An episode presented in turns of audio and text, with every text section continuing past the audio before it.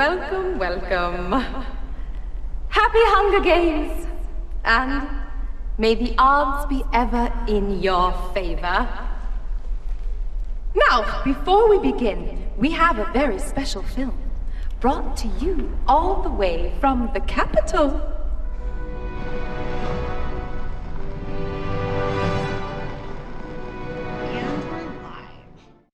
Welcome back, pop culture theologians. You've made it to the end of our Hunger Games rewatch. That means that you are a victor, and we are so glad you are joining Marcy and myself today to talk about everyone's somewhat favorite movies Mockingjay Part 1 and Mockingjay Part 2.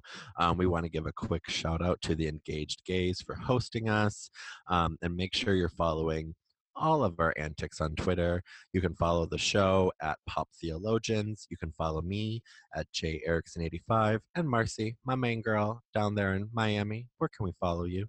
You can follow me at I am the men who can on Twitter and Insta and my Facebook is only for family. That's right. Learn to hate each other more and more each day. No racist aunts allowed. Lord, I know, right? Lord, give me the strength. Okay, Marcy. How are you doing? I'm doing good. You know who isn't doing good? Tell me about it. President Trump. What the fuck happened this week, Marcy? There's a lot that's happened this week. Um and like so I I like debated on how to do these three this week because we have everything from extremely light to extremely dark. Um so let's actually instead of eh, before we hit uh Trump, let's start off with the highlight of my week. RuPaul's Drag Race is back. All Stars 4 Ugh. and I like I live for this mostly because it is like brain food for my tired soul. Also, I cannot wait for dissertations to actually be written about this show. Me, okay, if we could go back in time, uh not that I don't love my topic because I do. I picked The Handmaid's Tale way before the show got picked up. So um I, I mean it's kind of cool to write as as stuff is developing, but I would write on RuPaul's Drag Race forever. Uh, yeah. who's your favorite drag queen? Ugh, Bianca, always. Bianca Del Rio? Yeah, Bianca Del Rio, always. I mean, I I have little flirtations here and there with other ones, but at the end of the day, I go back to my main girl, and that's Bianca. Your main squeeze. My main squeeze. Latrice Royale Oh, and so good. RuPaul's Drag Race All Stars right now, and I'm extremely excited because it's interesting to watch a pro at work and then to watch some of the other queens and be like, you guys have no idea. Like that's what putting work into this art form looks mm, like. Valentina. Oh, I'm sorry. Did I say that out loud? What?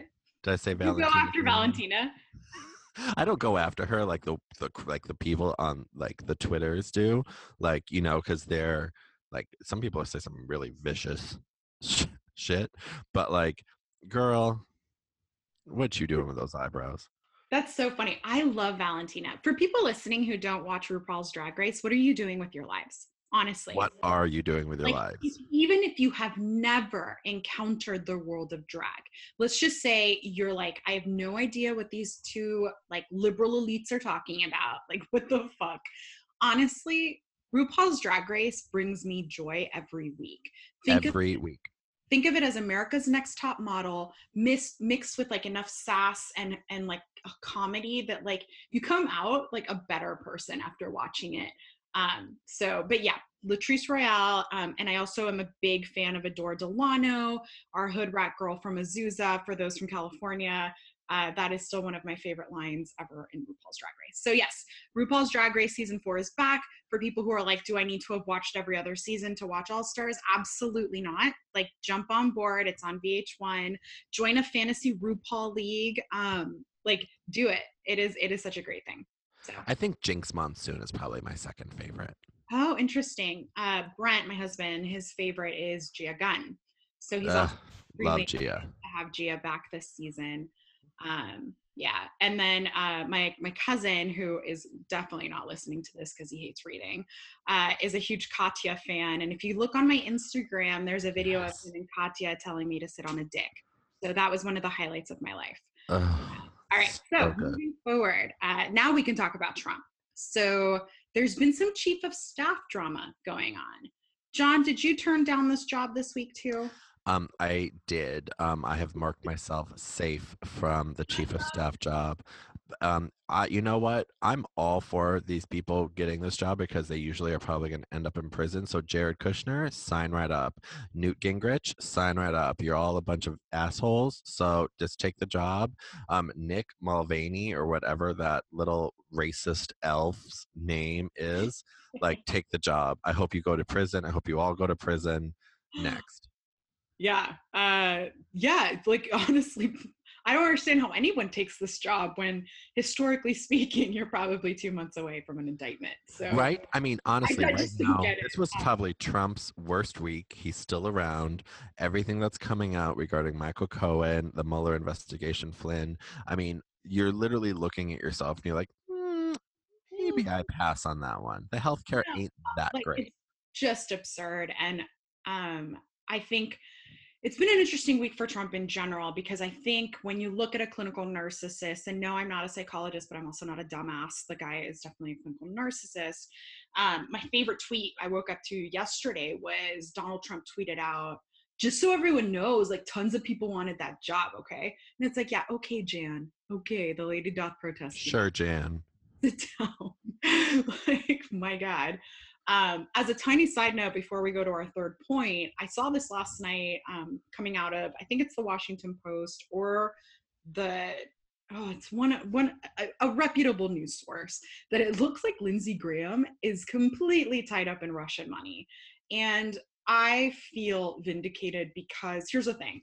Lindsey Graham is a piece of shit, right? But his behavior of been shit. so erratic that like it didn't make sense how he could think that it wouldn't look the way that it looked unless he was extremely compromised and was trying desperately to keep his controllers happy. So news broke yesterday that there's it looks like there's campaign money that came in from Russia to move him forward and I'm like all of y'all like at this point I think we can all look at each other and very very comfortably say the entire Republican Party, and I'm not going to leave Democrats out of this because honestly, I think most of Washington right now is compromised.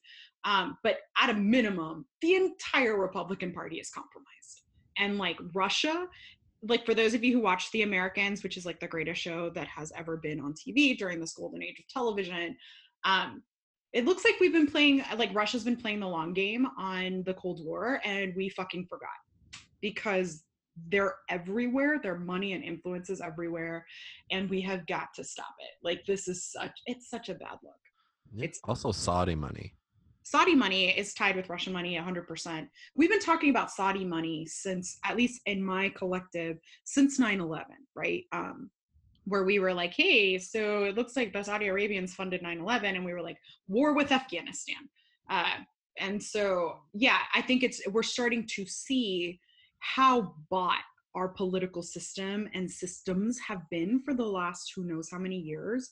I'm gonna i'm gonna go on a limb and say like 30 40 how long this has been going on and how stupid and blind we have been as the american people to think that this is what democracy looks like.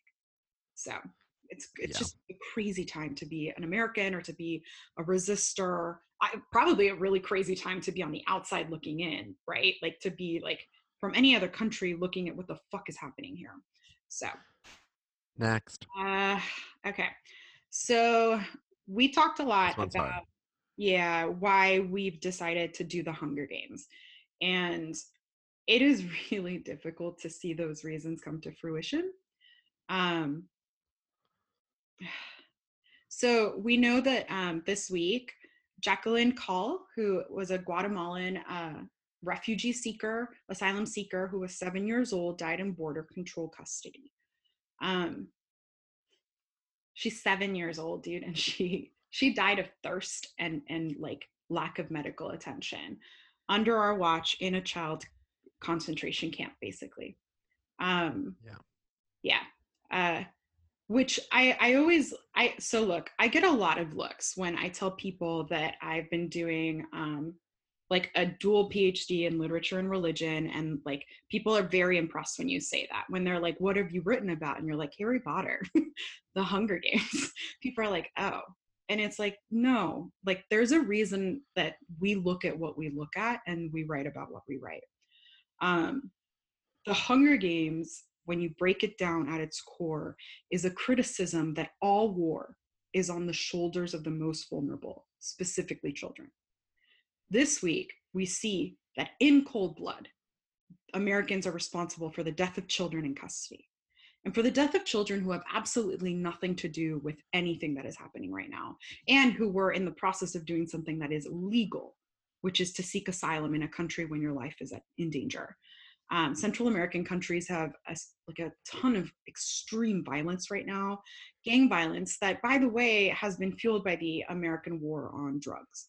Right? Um, I say this as a Colombian who watched like her country like fall to shambles in wars um, over the drug war and and and whatnot, narco like narco war.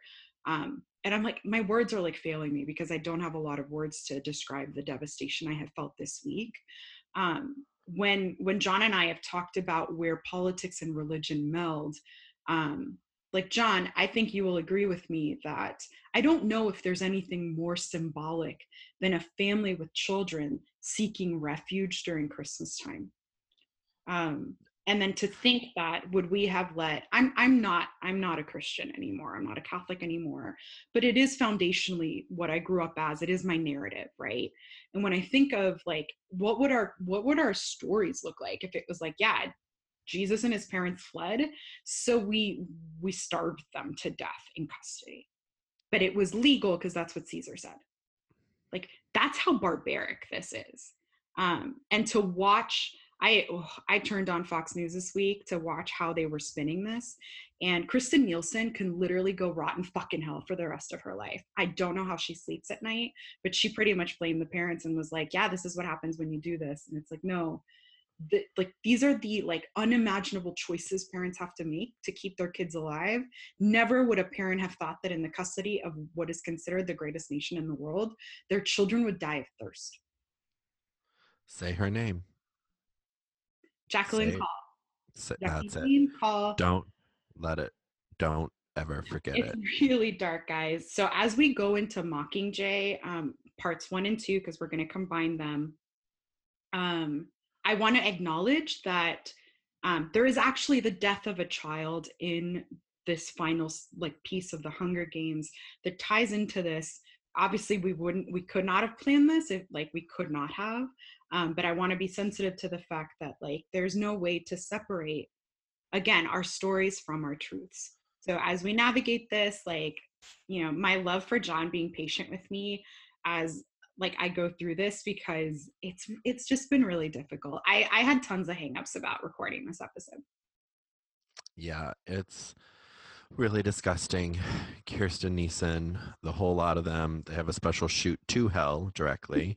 I was speaking with the devil yesterday, and you know, among the many things that we talk about, um, it is the special ladder and chute that anyone in that administration is. And and Marcia was re-listening to I think one of our episodes before where it says like you have a clear choice. When someone says like you are going to throw gas at migrant seekers like you quit. You quit. You that's, quit. like, and um, everyone anyone complicit um, it's like I always say sexual harassment has no political affiliation, um, even though the Trump administration is the charge for this. Um, anyone that is complicit with what's been going on on our borders, the illegal um, just actions happening, the direct violation of human rights, the war crimes, more specifically. Yeah, I keep bringing that up to people. I'm like, this isn't clear violations of human rights issues. Like, yeah.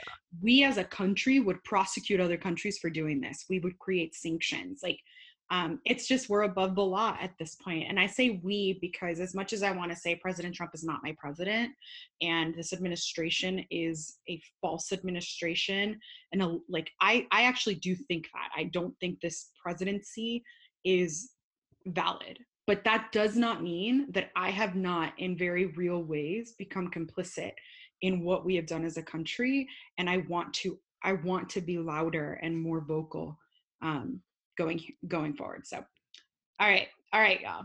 uh, much love. I'm sorry. Like I, I actually am not sorry. The heaviness of this all, we all have to bear it because there's a family now that without a daughter, and she's not the first one to die in custody. By the way, if you look at the numbers, that they're actually they're really disturbing. Um, yeah. So let's talk Mockingjay and work out some of this anxiety together. You ready, John? I'm ready. All right, John. So we're still going to do what worked, what didn't work, and we're going to split it in two parts. So we'll do Mockingjay Part One and Which is the worst movie ever. Mockingjay.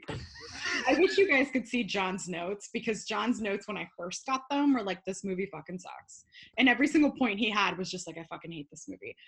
So let's. I did a lot of work on your points on this outline, John. Thanks, Marcy. Always leaving the women to carry the brunt of the white all the emotional labor for us. Um, okay, so let's talk about in Mockingjay Part One. For those of you who are like, which one was Part One? The part you don't remember is Part One, so it'll be okay. That's the part you don't remember. The part that you're like, I just paid $17 for a ticket and like $45 for candy and popcorn. By the way, candy and popcorn at the movies is so expensive. The tickets are actually a cheap part now, which is cuckoo. But this is that film. So you're like, what did I, where did that $100 go that I spent on a movie? Oh, that's right. This. Popcorn. Popcorn. All right, so John, talk to me about President Coin. Okay, so I said this in the last episode, and this is where I think that this film um, and this franchise series got bigger and bigger as after the first one kind of dropped and it became such a commercial hit, which is also why we have part one and part two because they wanted to rake in the dough. Hello, capitalism.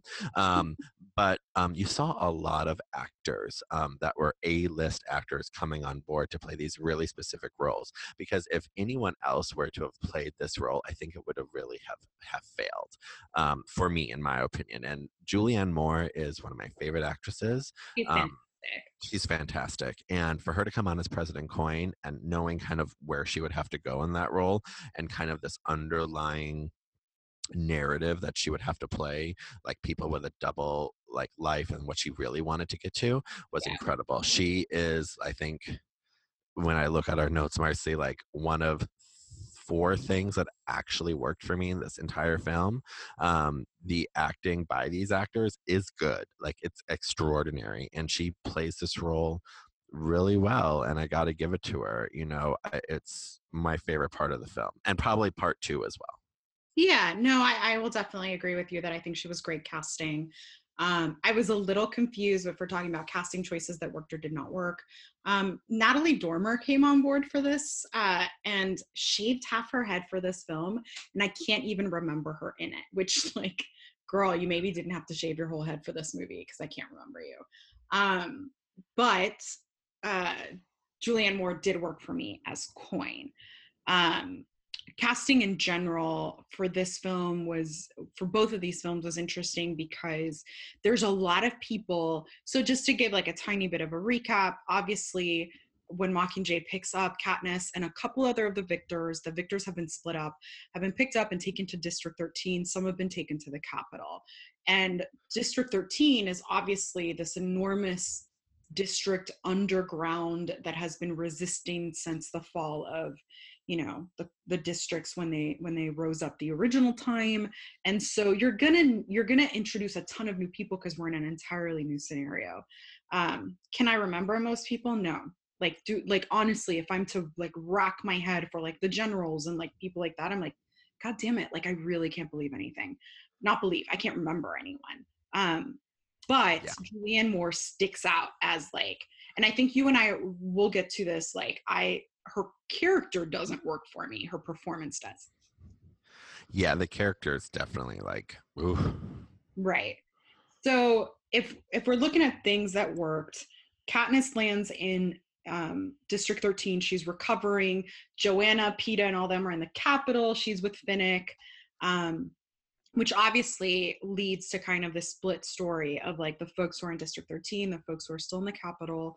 But because katniss watches peeta be used for these videos that are then used as propaganda in the capital and i would say districts 1 and 2 who kind of side with the capital then katniss decides that she will take on the role of the face of this um, this rebellion. And um, this is all to set up the fact that this movie primarily centers its narrative on um, two things for me the power of propaganda and fake news, interestingly enough, and then the burden of children. So, like, yeah. let's look at propaganda first. John, you said to me that propaganda and the way that it's used by both sides in Mockingjay um, felt like something that worked for you. That this movie and its use of propaganda. We talked. I talked about this as one of my favorite things of Catching Fire. Um, it works because it takes it to a different level in these two games, specific in in these two films, specifically the the second film. But how they use propaganda to prop up people, and that's kind of like when you talk about like the Natalie Dormer and those crew that are like there to like film Katniss as like the symbol of the rebellion, where in reality, like it's just the image on the screen that you're seeing. She's acting. She's really not there yet. She's just as shell shocked, you know, and upset that Peeta and all these people were, you know, in the capital and you know they're whatever's going on with them but propaganda is so important because you see it happening to the outside world so they've destroyed district 12 which is katniss's home um, and people got out and they're now in district 13 and president coin uses propaganda kind of in the same way that like these famous dictators would use and, and speechify, right? They would sit up there, they would be like, speechify. give their whole speechify. They would, you know, speechification. They would talk about all of their stuff, right? And they they're they're trying to rile up their crowd. I mean, it's very classic of what like Hitler did, what Mussolini did, all these people did to, you know, create that narrative. You know, it's definitely propaganda tools these big images these big ideas no no substance right? It's just what trump did. He would go to all these rallies. It's why he still goes to all these rallies right? And then you see the same thing on president coin but they have the access to technology. They have the access to these shows these flashy things of the capital still. So propaganda is like probably one of the mainstreams of thought for how they're able to get all this information out both on the side of the quote unquote rebellion and um, the quote unquote capital yeah, I, I would say that when you look at the way that we process information, um, no one is is exempt from from taking in messaging that is being sent to them. Um, part of my job is marketing and communications in in my role, and uh, it's always funny to me that people think they're completely outside of the realm of being messaged to right? So when you look at Katniss being the Mockingjay and speaking to those that they're trying to rally up for the rebellion, um, that is messaging and that is propaganda. Propaganda in and of itself, um, I struggle to define it as a as a as a inherently bad thing because I like propaganda borders a bit more on the on the untrue narrative right? Which means like it is a one shot vision for something. But but no neither side in any type of political warfare doesn't try to attract sympathy and support through messaging. Um, i think where it becomes useful in mockingjay is that as katniss becomes disenchanted with the system she's serving she kind of realizes that they're all puppets right? And i think that is um that is what we're supposed to kind of like follow the rabbit hole right? Well, she's like, a tool of everyone's means but her own and that's where when she takes back her agency in the second film or at the end of the first film too kind of because um, she's kind of just aimlessly walking around the whole this whole part one being like what's going on Effie, you're here. You're not in the book in this film, but like you're here because like you're just amazing. Mm. Like, oh, I'm gonna go underground because there's bombs. I'm gonna sit in. It's such a boring movie. Nothing happens. But the second film is where she gets her bitch back a little bit. Like she's like, and you know we you know we can spoil it because you we're hoping you've seen it. But when she shoots President Coin and kills her at the end, it's like boom, I'm actually the Mockingjay. Way to spoil it, my friend. whatever. Oh. Hopefully, you watch the movies. If you didn't, like, well, Are whatever. listening to us. yeah. All right. So, um, moving along, kind of on this idea of Katniss as the symbol of the rebellion. I don't think Katniss has a lot of agency in that decision. Uh, but I will say that the use of a, a child as a symbol of a rebellion is tale as old as time. So we tend to always see when big political um, moments happen, when big moments of rebellion happen, that there's some catalyst that becomes kind of like the face of something, right? Um, I'm thinking of a couple years ago, uh, the Syrian the the Syrian refugee crisis had been going on for a very long time, um, and suddenly a a very young little boy washes up on the shore um, in Lesbos, and he became the the face like actually faceless because he was facing down, but he became a symbol of the Syrian refugee crisis and the war in Syria. Migrant crisis, yeah. The migrant crisis, right? Um, that is not uncommon. You look at American civil rights and you look at the children's faces that were the face of the civil rights movement as they fought for desegregation of schools, as we saw the bombing of churches. Um, I feel so like it is discombobulating to be like, we as a humanity always like gravitate towards these grotesque stories of children dying as catalysts, but we do. We just do.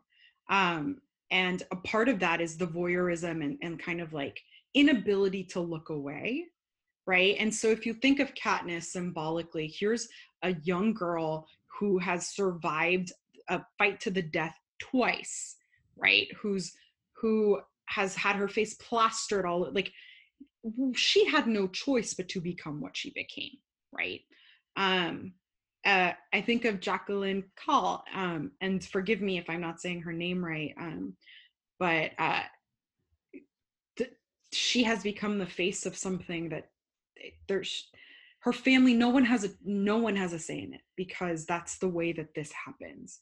Um, and so, as distasteful as it feels at times um, to to look at these things and to think like these are catalysts, they just are so, um, so the symbol of the rebellion, Katniss becoming the Mockingjay, really does work for me uh, because it, we've seen it forever. Yeah, it's there uh, in history. Right, right. Uh, we it, it's it's in our stories. It's in our it's in our history. Um, what what else kind of pops up to me, and we talked about this with um, Chris, Kristen Nielsen. Nielsen, I can't say her name. Um, but Nazi number one or Nazi number fifty. Right, number I'm gonna do her as at number one right now. Um, Snow's cruelty to Katniss in uh, Mockingjay Part One reads very real to me because we have seen it. like the scene uh, where Katniss comes out and Snow has dropped a gajillion white roses, which has been kind of an ongoing theme in these books and movies um, Snow uh, has a thing for gardening and roses, and it's his way of like being like, "I'm still here, bitch. Like I'm right here." Um, that type of a cruelty that feels personalized, we've seen in our recent political discussions, where there's a, there is no sense of decorum in the way that people are brought down. There's no sense of like respect or um, it is the lowest common denominator that you attack in a person. It is their fears, their trauma. That's what you go after.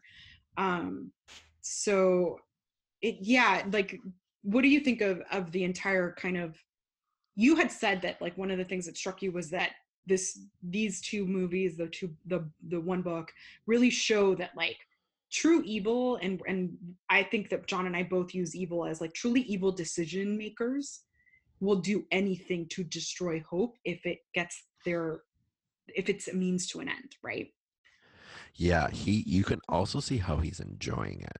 Right. But the thing about Katniss and President Snow is, especially in the, the second film, that there's like a certain respect between both of them. Like that, I think Katniss discovers President Snow sees her as a worthy opponent, and he needs to do all these horrible things that he's never really had to do to other people because he's always able to take them out in one shot. He can't do that to Katniss right. because she he she presents a problem to him that he tries to solve that he can't. Um, and then additionally, at the end of the second film, when everything's said and done, I think Katniss comes to an understanding that true evil actual evil, although President Snow is evil, has many forms.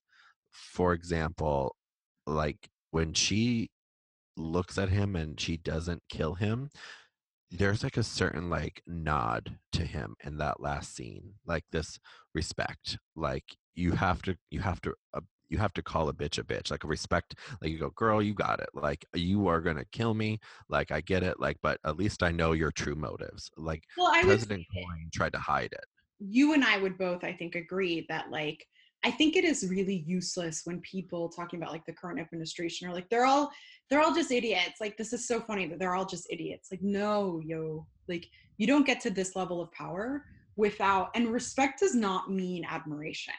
Like yes, it's it, those are two very different things. A worthy opponent, right? And I like I want to acknowledge the fact that what I'm facing is a real threat you are you are an opponent and you are real and and that's it like when we minimize the power of those who are who are doing evil that is that is gaslighting those who are doing the resistance yeah i i think that's uh, I didn't put this down, but that is one of my things that I did like about this film is that there is a certain level of respect for a, a, a formidable enemy within Katniss and President Snow um, within Katniss and President Coin, they're always just kind of looking at each other, and Katniss always sees her and who she really is. And President Coin knows Katniss sees that, and she's always trying to like do something that makes her look a lot grander, right? And when all the chips are down, she would rather kill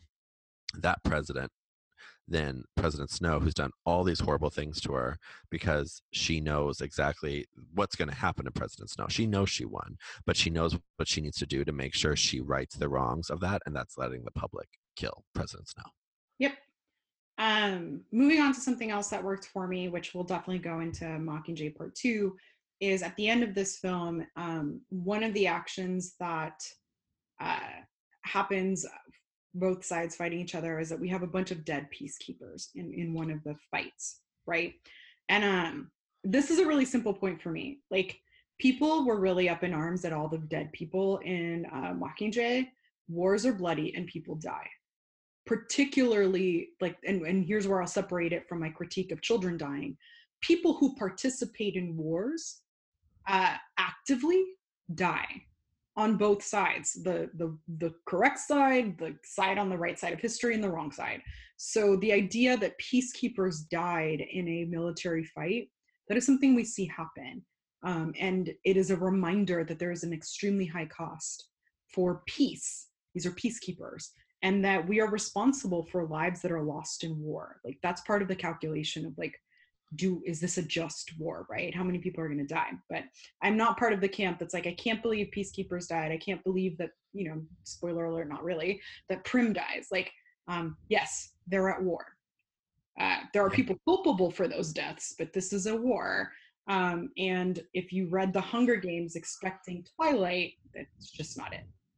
Uh, yeah right? i agree. You actually see the cost of this war. Yeah yeah and then the final thing that worked for me in this one is the idea of hijacking. So Peeta, when he's with the Capitol, has been hijacked.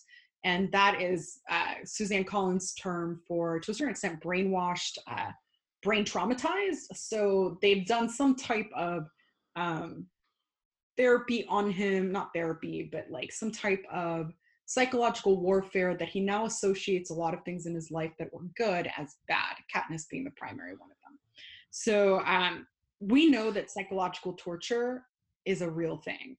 Um, we also know it's not extremely effective, actually, and that the government has covered up for years that it's not effective. But we do know it's a thing. Um, the part where this works for me is is actually tying it back to propaganda and and false messaging. Um, you can become poisoned by bad messaging, by propaganda. Um, obviously hijacking is a more severe version of that but but Peeta is a victim of what false narrative messaging perpetually having to listen to it what it can do right? And and also of how difficult it is to bring someone back when they've gone that way. So that that for me is a very strong point in this movie to kind of just give like a visual through one of the favorite characters for most readers of look like enough poison will poison you. And and that is a very real thing and like for folks who who have family who have been listening to bullshit propaganda for the last like three, four, five, ten years. Um, we know that that's a true thing. Like you can watch very good people all of a sudden become unrecognizable, and you become unrecognizable to them. And that's the people I want to acknowledge. Is if you've had family members, loved ones who have turned on you, and who all of a sudden see you as, you know, full of hatred or all this other stuff, and they've been fed this bullshit. I am with you in solidarity because I know what that feels like. And I know what it's like to see someone just go putrid from the inside because of messaging. And so, yeah. To make it more funny in a way, is this is probably my only scene in the film that I was waiting for. God, um, you and Brent are the same person. Brent died laughing during the scene because it it's absolutely hysterical Such and it's awful to say, but um, the everyone in the only part for Mockingjay Part One that you're getting to is you're getting to this scene. You're getting to the scene in where they rescue them in the Capitol and really what happened. Like Johanna's shaved head is bald, all this stuff, right? And you get to see Peeta because Peeta is this person that Katniss obviously cares for. So there's that like love triangle that doesn't work for Marcy and doesn't work for me in that sense. Um, and you see her looking on him and she tries to go by Peeta and he strangles the living crud out of her because he's been so hijacked to think of like Katniss is evil and he has to kill her at all costs. They've been that successful. And that was a deliberate thing that President Snow did because she knew how much he knew how much Peeta meant to Katniss, and you see her come up in the brace. You see all of this stuff, and you see him just thrashing about in the bed. It's such a it's such, it's such horrible acting. It's just so bad, and all you can do is laugh. And I've made the best gifs and memes out of it, saying when your best friend walks in on you after a night of drinking, like all, all the funny stuff, and that's what you're looking like. I mean, seriously, like I believed Katniss's reaction, but like it's this the casting of it's just was horrible. So obviously, moving on to what didn't work of Mocking Mockingjay Part One, for me, Jennifer Lawrence's performance was just abysmal. Um, oh yeah, I agree. It just it just did not work for me. Um, which I I wonder if it was a script pacing problem and not necessarily so much them. Um, but it's just this first film honestly there's like three important scenes and the rest is just kind of like jesus christ we have to flesh this all out because we still have another movie and everything important happens in that next one. And so and obviously like there's main characters that aren't even here like where the where is effie? Where is like where are the people that have kind of fleshed out the stories? Like prim is pretty absent in this one. Katniss's mom is absent. Um even gale is kind of like not here. So doesn't work. Yeah, I yeah, the pacing is obviously my biggest problem with this whole film. I mean, I had nothing really good to say about this film, this part 1. It is as many of the listeners will understand, it is where I critique like the the consumer like just consumerism and capitalism just making these things into part two parters they did it with twilight. They did it with harry potter. You know harry potter i would argue that it needed to be done. That book was huge. There was way too much to get done way too many important scenes. Um, that's where I'll, I'll, be okay. They kind of also started the part one, part two, and when they saw how much it made, they kind of did these things with like yeah. Twilight and then Mockingjay. I mean, the book Mockingjay is only like 200 pages for Pete's sake. Like it's there's nothing in it, and the pacing is horrible. And I totally agree with you, Marcy. I think that like they started filming it, they just filmed all this stuff, and they're just like, oh well, we have all this stuff, we can make oh, a oh, hundred jillion dollars. Just awful. It was just so bad. Right. The idea that an entire war is fought through like these propaganda bits for me was just not useful. Like um, and it's not really the way it plays out in the books. Um, and and then like Katniss not being able to kind of understand why she's being asked to be the Mockingjay. Like Katniss is not dumb. Like this girl has literally outwit the Capitol twice, and then in here she's like, and some people will say it's PTSD. Yes, but but she is not dumb. She she would understand why they need her to to fight like regardless of the ending of this film katniss was on the right side with with district 13 and for those who disagree with me like okay. Um but you know what the part you know the only part that did work for me now that i'm thinking about it it's literally the promotional stuff. The trailers where it was like president snow and then it was Peeta and um, jena malone's character like sitting there and they're clearly brainwashed and all of that and then like they just kind of look at each other or like he puts his hand on the shoulder that was better than the whole film. Yeah yeah. My final critique of this and we'll move on um, to mockingjay part two which is where everything happens is and this has been a critique since the first time I read the book. Um, so we all know that there is a, a part where Katniss goes back to District 12. She takes in the destruction and she starts singing a song, right? And first off, the singing is so obnoxious. You don't need to have a singing Mockingjay. I get the the iteration of the Mockingjay, but um, it was obnoxious to begin with. Um, I I don't know what it is about characters that are like secretly singers that like really grates on me, but it does. Um, here's the problem: the song that she sings uh, that Suzanne Collins wrote is called "The Hanging Tree." Historically speaking, that is a nod, and I'm using nod in a very nice way, to civil rights songs, right? The one that primarily comes to mind, I'm thinking of Billie Holiday singing Strange Fruit, which is a song about lynchings in the South. I don't feel comfortable with a white woman talking about white people suffering and then singing a song about a hanging tree. Sorry, my love, we're not far enough removed from the civil rights movement um, when people are still being lynched to this day, people of color in the US, that while I understand that the Hunger Games is meant to kind of be in a dystopian world and it's far removed, and we know that the the Hunger Games universe has issues of diversity and has racism issues and they're segregated, um, it is tone deaf for me. This hanging tree song, um, it uh, it was like on the actual radio. Yeah, no, I hate it, and they turned it into a techno song. Like, imagine turning Strange Fruit into a techno song. My God. Next. Yeah. Thank you. Next. All right. Thank you. Mockingjay Part Two. Uh. Okay. Here We're we go. There, we've John. We are almost made it to the other side. We've made it to the other side of the hill. Thank you, everyone. Thank you. Um, so, President Coin. Eh, okay, and I've I've had trouble fleshing this out, so y'all are gonna have to bear with me. President Coin works for me on a lot of different fronts. Um, the script is not one of them, but her as a symbol of something is. President Coin is a female leader of a military organization, or a, I would say of a military backed government who is a take no prisoners type of leader. I like a children's book, young adult book aimed at primarily female readers presenting a woman in this role.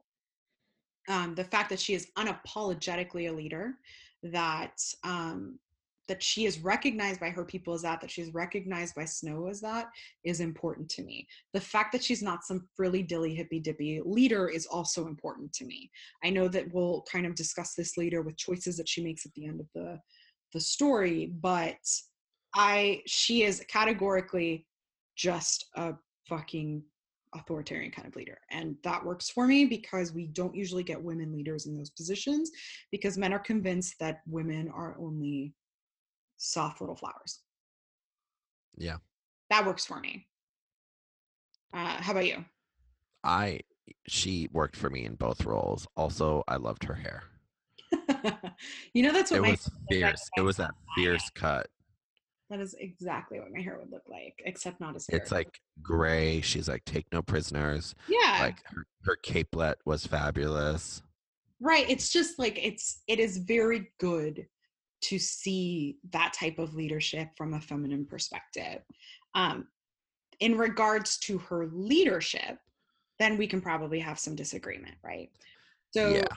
so obviously there's there's a lot of fighting and they're trying to get Snow down. Like they're trying to take down the Capitol. And at one point, Katniss sneaks off on a ship with a bunch of people and heads to the Capitol. And I would I would like to say that I have issues with that. But she gets to the Capitol, right? And then we have kind of this like I, I don't know, like a not a war scene even, just like a an urban scene of of warfare um, and I think one of the things that we should just get off um, to talking about is uh, President Snow in the final scenes in the Capitol, where Katniss has made it through all of the hoopla of trying to get to him because she's determined to kill him, and apparently no one was watching her in District 13 so she could get on a flight. Um, Snow uses medics and children as shields in his final moments as leader of the Capitol. Uh, John, that works for me because it rings true. You? Rings true. I mean, we see exactly what tr- the Trump organization, the Trump presidency. I is- think of Syria, Yemen. yeah, they use these things because they know that like it just opens up all of these different ways in which people uh, just use this to block them to cause different narratives. I mean you look at you look at the crisis right? You look at like the are the little girl that was killed like people are talking about her but then they're talking about our policy and they literally like jason chaffetz just said like this should be a reason for you not to come to the border like you could die like really asshole like and that's yeah, I was talking say it's a fear tactic, right? Yeah. So it, and then there's a person impact right, and a coward tactic. So I don't think there's anything more cowardly than using the most vulnerable to protect your own body, right? And that's exactly what Snow does. Um, so he has the the medics come in. There's children surrounding his his. He knows that there's two things people do not want to bomb. They don't want to bomb children, and they don't want to bomb medics. So that's what he sur- her surrounds himself with. It's an extremely cowardly move.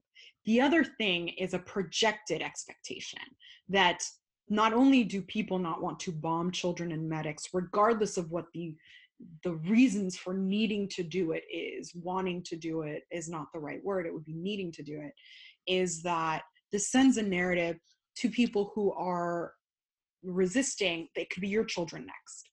And uh, there are no safe zones right? It's an extremely chaotic approach to warfare um, it's a very real approach to warfare so yeah um, people use children because they're cowards and we're definitely seeing that play out. Right. The US dropped, um, I remember when this was going around, when we were dropping bombs uh, during the Afghanistan war, we also dropped food packets the same color as the bombs that we dropped.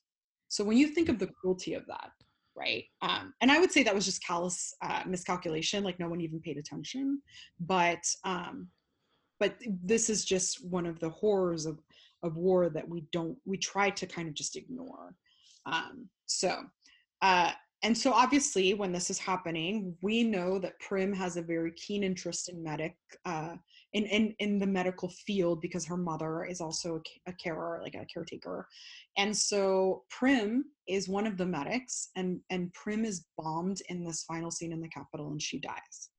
Uh, talk to me about that ending john Uh, everyone kind of knows that this is something that I had a lot of issues with because it's larger connection to like the Gale narrative and how I just don't know if it makes sense. But I guess when Katniss sees Prim there, you know, trying to help, that's who her sister always is. But I never really thought, I just thought that the sacrifice that was made for Prim the sacrifice at all costs really takes away from the original inclination for why Katniss volunteered in the first place. And her meaningless death in that way, it just didn't work for me. I mean, it worked for me and it didn't work for me. I'm really conflicted about it because I just don't know if it was lazy writing on Suzanne Collins' part, like of like how can I leave this in this way and set it up with these certain narratives and get to Team Peeta. I don't know. I have a lot of feelings about it. We so disagree on this. Haha Good. we so disagree on this. Okay so for me and to to give some clarity to the gale comments gale becomes kind of a military thinker and um, warfare engineer in, in district 13 and he is the one who who sent the bombs that end up killing the children and medics. Um, so the question that a lot of people had was did Gale know that Prim would be there as a medic, and then would he have sacrificed her for the greater good of destroying the capital? Um, so I'm, I'm going to start with: Does Prim dying make sense? Yes. How do you feel about the greater good too? Please tell me about that, Marcy. What? Dumbledore say what? Grindelwald say what? Um, okay, so so Prim to me, her death makes sense. Prim was young. This is a, this is a series about children dying in war, um, and we know Prim to be of good heart. If there was an opportunity to be a medic, she would have been. So I don't think Prim's death is surprising at all. I know for some people, it's like the only reason Katniss even went to the Hunger Games was to keep her sister alive. And I think the point that we're that we're supposed to take from this is you cannot keep anyone alive in an unjust and oppressive society. You can't.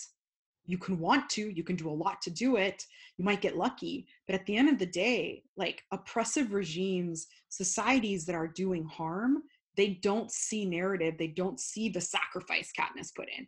A, like they are strictly eye on the prize which is oppression. So there is no correlation between katniss having gone in uh, volunteered as tribute for for prim and prim dying. This is what happens with war I think of like families who who lose one, two, three, four, five kids in World War One and Two, right? We we see families who lost like everyone, um, and you know there is no there is no possible way to make the argument. Well, they already lost a son, so their second son's going to live through this. Isn't that the plot line of Saving Private Ryan? Oh my, yeah, yeah, it really is. Um, but it's just you. There's no guarantee in war. There's not. Um, there isn't. I'm very conflicted, Marcy. Like I hear what you're saying, I, and I, I completely, I completely agree with it. That it hurts, and I understand that when we think of like injustice, it's like how much can someone bear, and like honestly, um, like it doesn't like the heartbreak and, and devastation really doesn't kill you. She unfortunately needs to keep bearing it. Depression can kill you but the sheer act of someone dying cannot. Um, but so so again, to start off with, Prim's death, while devastating, makes complete sense to me. Moving on to Gale and whether or not we need to look at the Gale narrative as like whether Suzanne Collins fucked up, I don't think so, and I'm going to tell you why. Um, and this is where I'm conflicted because I'm not even sure what type of person I am when I when I'm about to break down. Um, Gale from the get go, we know is absolutely against the capital and authoritarianism. Um, his ultimate goal is to defeat the capital. And we know this from a scene where Katniss in Mocking in uh, Catching Fire says we should run. And when she's like, they're gonna kill us because people are rebelling in other districts. The second that clicks in, Ga- in Gale's head, there are other people already rebelling and putting their lives on the line. He no longer cares about running away with Katniss. He tells her, I'm not going. This is our shot this this is what we have to do. He has a sense of loyalty to to winning and to taking down this evil oppressor. So look i don't think there's any version of gale that if he had known actually that prim was going to be a paramedic wouldn't have tried to stop that. But would he have tried to stop the bombs that killed her? Absolutely not. Like his ultimate goal like a lot of the people in district 13 was at all costs bring this government down does that mean yeah. he's blinded to some of the stuff from from District 13? Sure. But like when like when I think of who we were presented with Gale, um, he's not a bad person. He was doing what he thought was best. I absolutely don't think he put Prim in, in harm's way, but I also think that he would understand Prim's death as part of the cost of war. So that's yeah. what I think, and that works for me. Yeah, he will do anything to take down the Capitol. Right. Right. It's just and, like and, with Katniss. Right. I think just like Katniss would have done anything up until the loss of her sister. Yeah.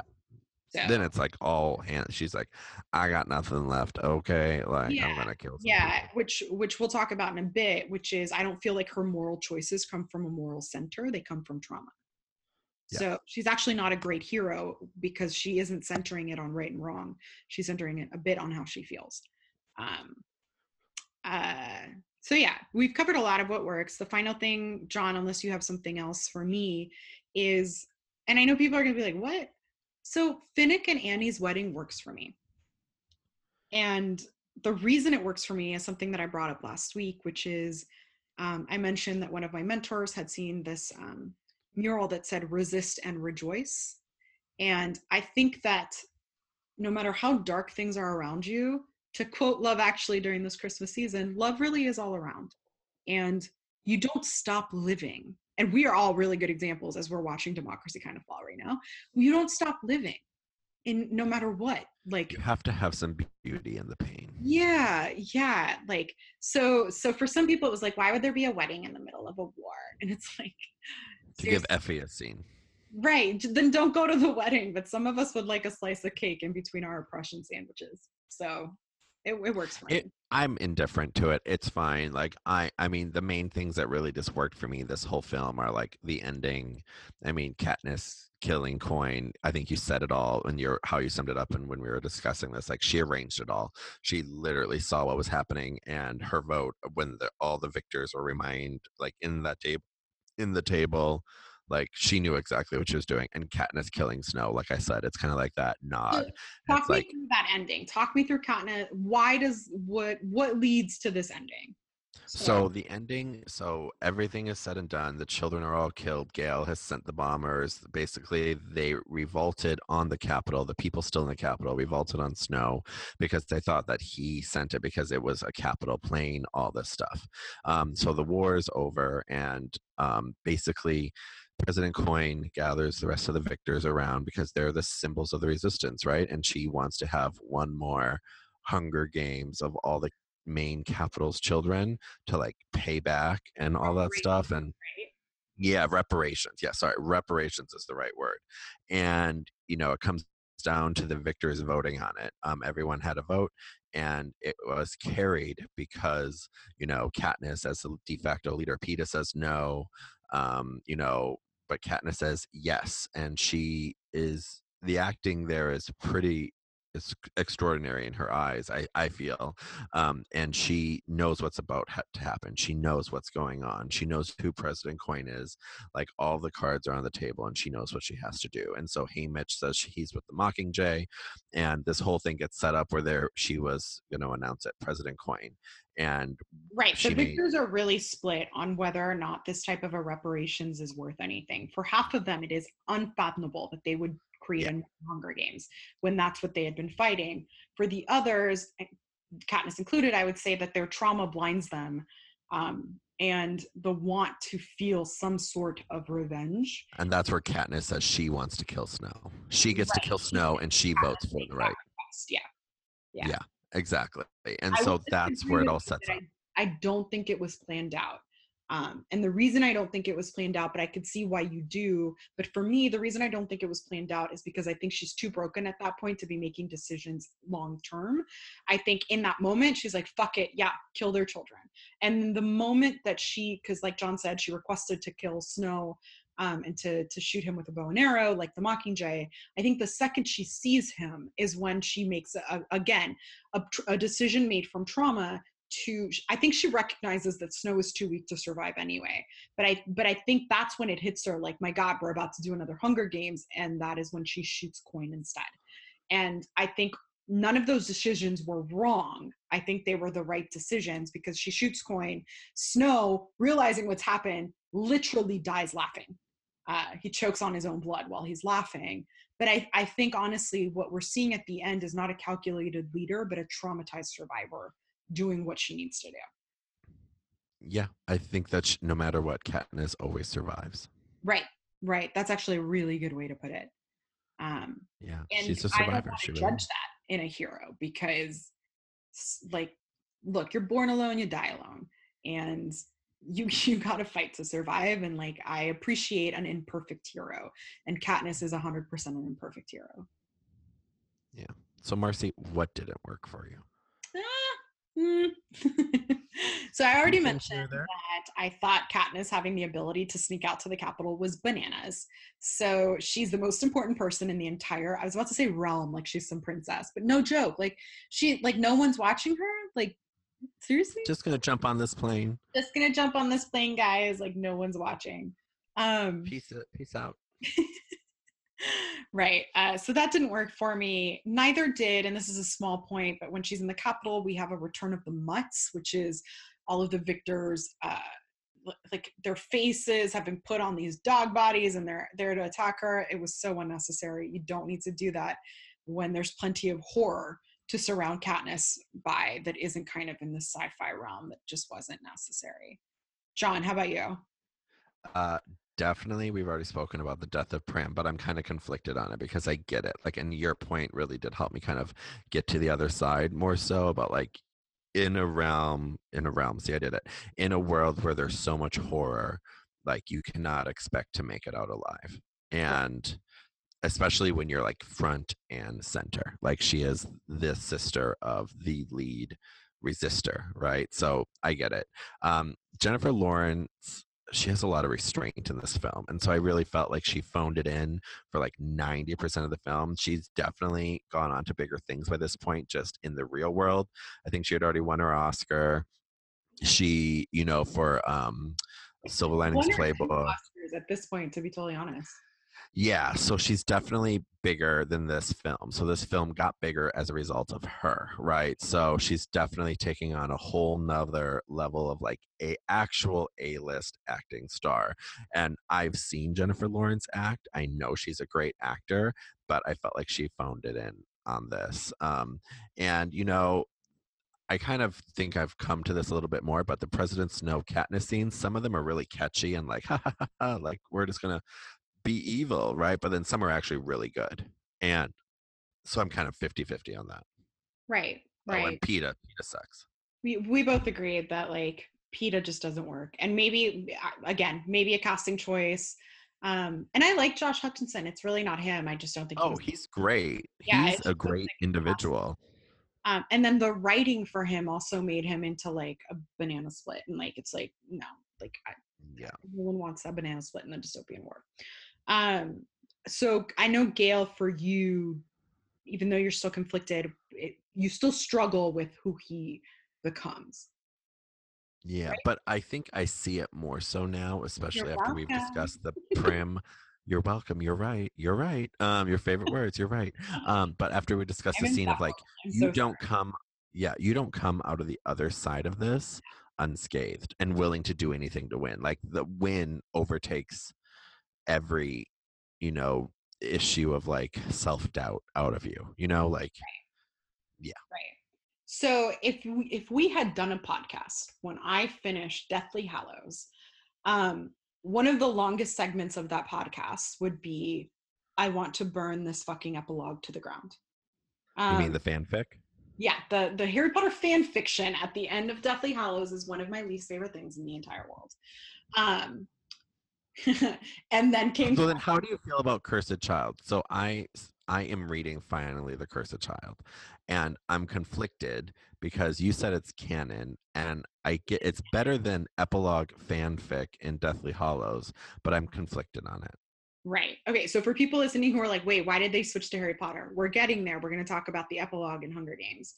Um, so at the end of Deathly Hallows, we get this epilogue that's like 17 years later, and it's like everyone dropping their kids off at the Hogwarts Express, and it's like super cute, and it's like Harry Potter as a dad, and Albus. Uh, old and fat right, right, and it was it was so strange because I can't think of anyone who needed that. And not only that, but like you didn't need to ground these magical characters in normal. So I didn't need to know that Ron was like balding and whatnot. Uh, Cursed Child picks up after that epilogue in a very interesting way. I don't want to spoil it for people because I know there's people like my husband Brent who purposely have not read The Cursed Child as a as a play because they want to be surprised when they see it on stage. Which anyone listening and in the who has not films I'm about to tell you, John, stop reading it. Stop reading it because it is such magic on stage. It is such garbage on the page. Um, it, that's just the way I feel about it. I feel really strongly about it. Um, so here's the thing. i'll wait till the movie Fuck you. You're to see it. It needs to be seen on stage. so the Hunger Games has this epilogue. Similar to Harry Potter, it is worth burning to the ground. Uh, we and John and I actually, when we were doing our master's program, we had just finished. Um, I had just written 400 pages on Harry Potter, and I was like needing to dissect something else. And we were talking a lot about. We I distinctly remember staying up late when we were roommates talking about this final epilogue. So Katniss and Peeta are now married, and they have 2 They're children and their children play on the fields of District 12 where everyone died. And they're back they're back. And I hate it for a lot of reasons. Katniss is holding a baby in some a weird baby. way. Like she's so much. I'm not saying she can't be been domesticated. Yeah, And the reason that matters to me, this might not be anyone else's interpretation. She's very clear in every single book that she has no intentions of ever having children. She is traumatized by the experience of children in her lifetime. She cannot fathom the pain and weight of being a parent in such a dark world. So some will say, well, her world got better, so she had children. I don't think you get over trauma like that. Also, Uh, that's some trauma, girl. that's some real shit. And like, she's just very vocal about not wanting children. Like, especially like Gale at one point is like, we'll have children. And she's like, fuck off. Like, I'm a lesbian. She's But, like, you can have children. I ain't Right. children. it's just the need to take a wild card hero of a rebellion and hand her a fucking baby so she can breastfeed on a fucking field. Of Oh, wheat. Like they were literally running through like fields of wheat. Yeah, it is just it's ext- there's a lot of Christian symbolism in there, and like I don't have time. for it. also like they it's apparently they're supposed to be older like they literally look the same Right. In the books, we get the sense that they're much older. In, in the movie, they were like, nah, like it'll be fine. Um, but i think this is a case where like i was more comfortable with the book epilogue ending i mean it was still trash but like i'm uh, like i believed it more on the i didn't need to see it on the screen agreed. I just i saw like. Katniss in the book was better We don't not not every. Speaking of like things that don't need to happen, when we were discussing The Handmaid's Tale and potentially another book, like, um, don't you do, not everything needs a fucking bow. You don't need to wrap it up in a bow and be like, all right, now everyone's happy. like that's not real life. That's not real life. But also when you, particularly when you're writing for young adults, right? Um, and I know this because my second chapter of my dissertation's on fucking The Hunger Games. Um, you don't. Children do not. Okay, we don't need to underestimate children. Children understand that sometimes things suck. And so the idea that we have to wrap this all up, and this is a trend, right? Like the Harry Potter epilogue was a goddamn nightmare. You look at um, Twilight, right? You have to wrap it up with like a Ugh. wedding and everyone gets a soulmate. And it's like, what are y'all doing? Like, what are you? This is that not real life. song at the end Oh my God. Yeah, no, you don't, you just don't need to do that. And so to me, like it literally cancels out the strength of Katniss at the end. And again, for anyone listening, this is not a shitting on having children. This is that contextually, this character did not make sense. Yeah she was never going to have children because she specifically never wanted them to enter into this realm and it's like these kids are still young it's only been a few years and you see how delicate like this new democracy is i mean we see how delicate democracy is with us in the real world.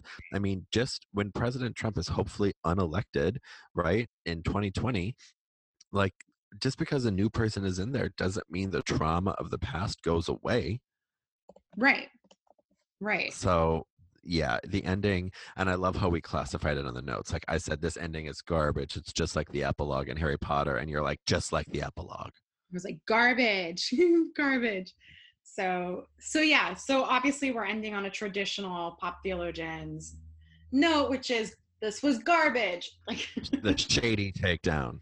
right? It's just it's a little disappointing. Uh, but you know that this is a series we love. This is a series we break into a gajillion million pieces all the time, and the reason we do that is because we love it, right? And we want the best for the stories that that become part of our collective narrative. So Our that is collective narrative. part one and two, y'all.